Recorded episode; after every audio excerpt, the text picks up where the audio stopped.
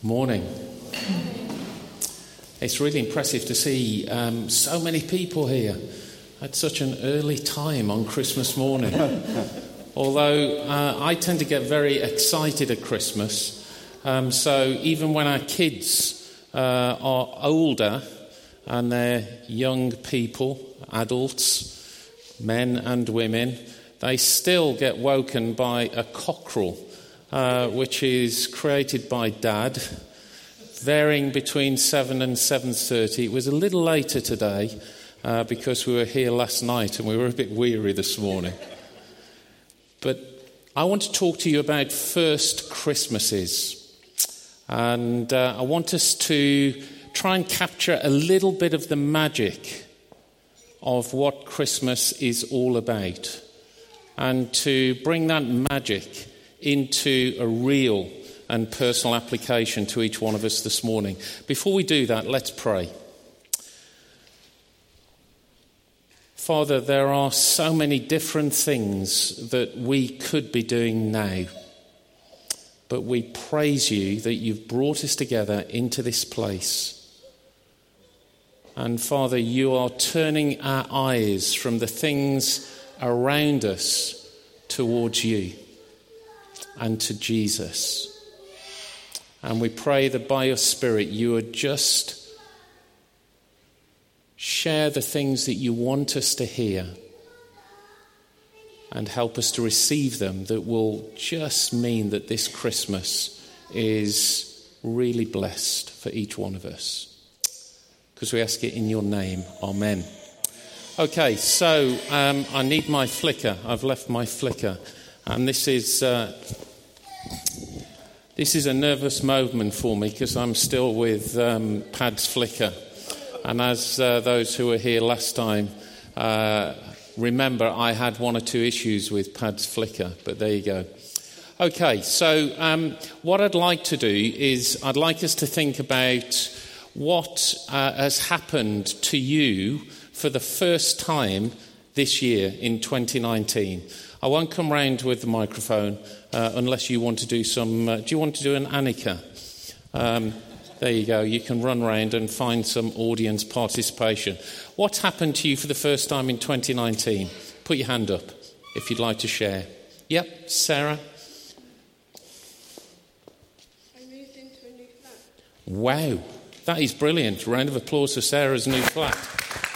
Moved Okay. new flat. Other firsts. Yeah, Fred over there. Come on, Annika, get a move on.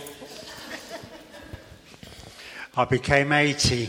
Oh, hey, Fred.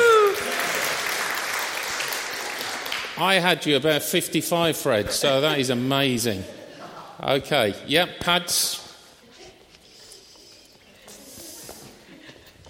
I went on a camper vanning holiday with my wife. Hmm. I bet that was interesting. Yeah, okay, well done. Anything else? Yep. I moved away from Cornwall. Ah, and I hope you found a great home in Reading. Brilliant. There's not much sea around Reading, is there? But hey, okay, brilliant. Yeah, there's a hand over there. Started kayaking. Oh, nice one. Yeah, we know where to come. I got a new car. A new car, brilliant. What about this sparkly lady here? I think something quite special happened to her this year. Got married. Oh, look at you. So, this is your first Christmas as a married couple. Brilliant. There's a hand over there. Look, I'm glad we've got some children participation. I um, ran in the river when it was flooded. Fantastic. Okay, so you enjoyed the river when it was flooded. Okay, brilliant. Thank you, Annika. A round of applause for Annika. So, these are some of the things that we would naturally experience maybe for the first time. Um, of course, there was Lindsay Faith. It's her first Christmas. And as we go around the shops, we see, you know, little bits of clothing. My first Christmas. Uh, married for the first time. First Christmas as a married couple. Some people may have struggled with illness for the first time this year. In a way that they had never experienced before. It's important that we acknowledge that. Being recognized in some way. Some people go through life without being recognized. Wouldn't it be lovely to be recognized for the first time? Well, God's here today by His Spirit to give you a very simple message I love you and I want to recognize you. And that's what the magic of the Christmas story is all about. Julie and I joined a home group for the first time here. This is our first Christmas, and it feels like we're coming home. Pardon the pun on the home group, but it feels as though we have found a family of God's people that we can really identify with and feel loved and be vulnerable with. I know Pads has had to say goodbye to a loved one, and for some people, Christmas is a tough gig, uh, or a, a, whole year can be a tough gig. And uh, it's important for us to be sensitive to that. Um, our kids were talking about my dad, and I then remembered Yvonne and uh, who was my mother in law, Julie's mum. And I remembered my own mother and father. And, and naturally, you feel sad. But for people who have lost somebody and it's the first time they go through an experience, it can be quite tough. Or something unexpected may have happened, and we've heard some examples. Firsts are really, really important, aren't they? because they can often define the way that we choose to respond and live through life. So let's focus on the importance of today, this morning. Jesus is born, and the Bible describes this as God made man. Well, that's interesting, isn't it? What does that mean? Well, it means that God chose to send his only son Jesus to walk on this earth and to be created like one of us. And we are created in his image. And that is incredible. Simply put, like one of us. Now, Jesus and Jesus' birth had been predicted, it had been promised for many, many years in the Bible. That's one of the unique elements of the evidence that points to the baby's birth. He is the Messiah. There's no longer any waiting. This is the first coming of God in human form in Jesus. And we should be amazed at that. That is a life defining historical event, probably, undoubtedly, the most important event in human history. And this is the first coming of God, but there will be a second coming. And that's why we need to hear God's message around the gift of the Lord Jesus Christ that we've already touched on this morning. So let's look at first time events in the stable, okay?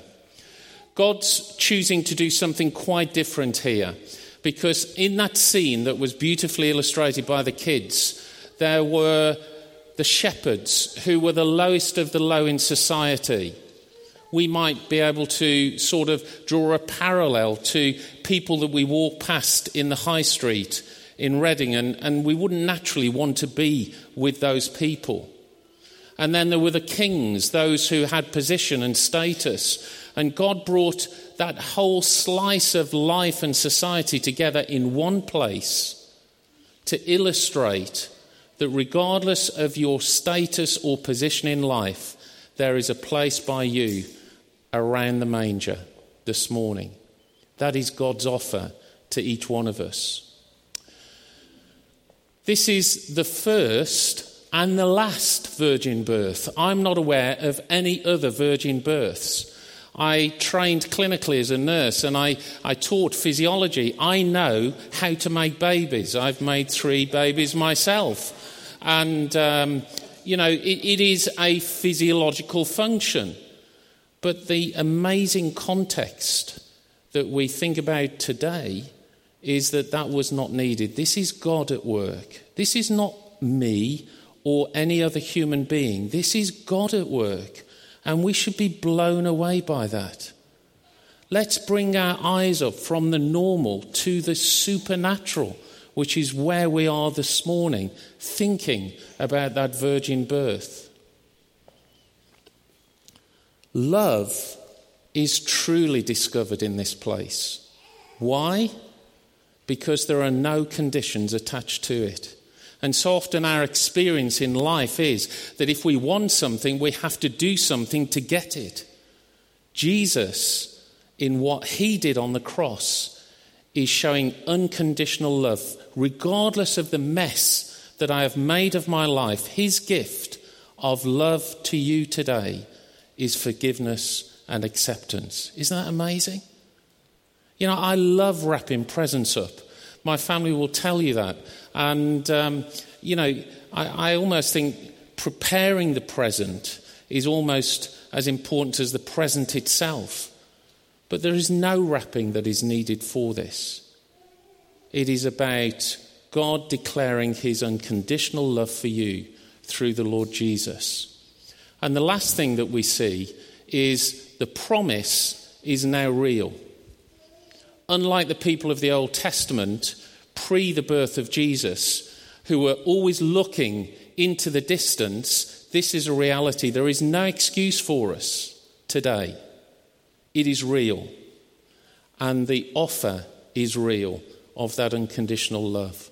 It means that we have a choice to make while we're sitting here listening, being curious about Christmas morning 2019. Okay, we're just going to see a little video that brings all of that together.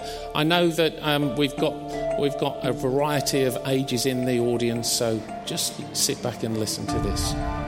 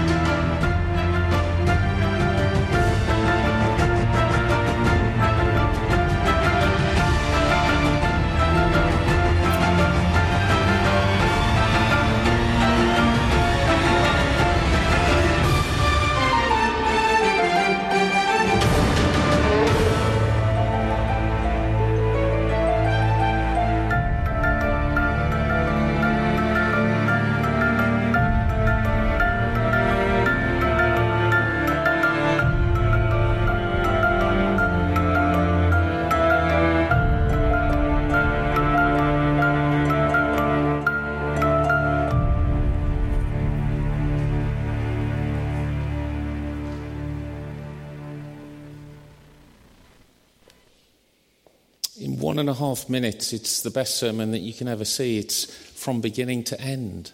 And uh, those, those words that we finished with in the video were words directly taken from the prophecy of Isaiah in Isaiah 9. And it's such an amazing thing that Jesus, who was promised, is now real. And his life was real as he lived amongst us. So, what does God declare about himself? Well, he says that I am the first and the last. Apart from me, there is no other God. So, one of the things that I felt that I needed to say this morning is this is your opportunity this morning to really get to know God. If you've never really been curious about that, you need to take the opportunity today. He also says in the New Testament, I'm the Alpha and Omega, the first and the last. He's the beginning and the end. And that natural desire we have in our lives to feel satisfied when the tinsel falls away and the sparkle becomes dull, what do we draw on for day to day encouragement and strength and hope? And it is that relationship acknowledging that Jesus is the first and the last. So, the challenge to us uh, this Christmas here we go again. I was doing so well, Pads. I don't know what I did there. There's the film. Okay. The challenge to us this Christmas is that the gift is given. There is nothing else for God to do in terms of the gift. And it's real. And it's been experienced by billions of people. I've heard over this Christmas period lots of testimonies of how God has changed somebody's life. It's that real. There's no need for a gift receipt. Once a personal relationship with God is experienced through Jesus, there is no need for any comparison. It is the best gift that we can ever receive. But there does need to be a personal response from everyone in this room this morning. If Christmas 2019 is acknowledged as the first for a variety of reasons, as we've shared. Let it also be the first for two, two reasons. The gift is still available for you if you don't have a personal relationship with Jesus. So the challenge is will you open your heart to God today? And let this Christmas be your first that starts you on a new journey of faith. Or, if you're a Christian,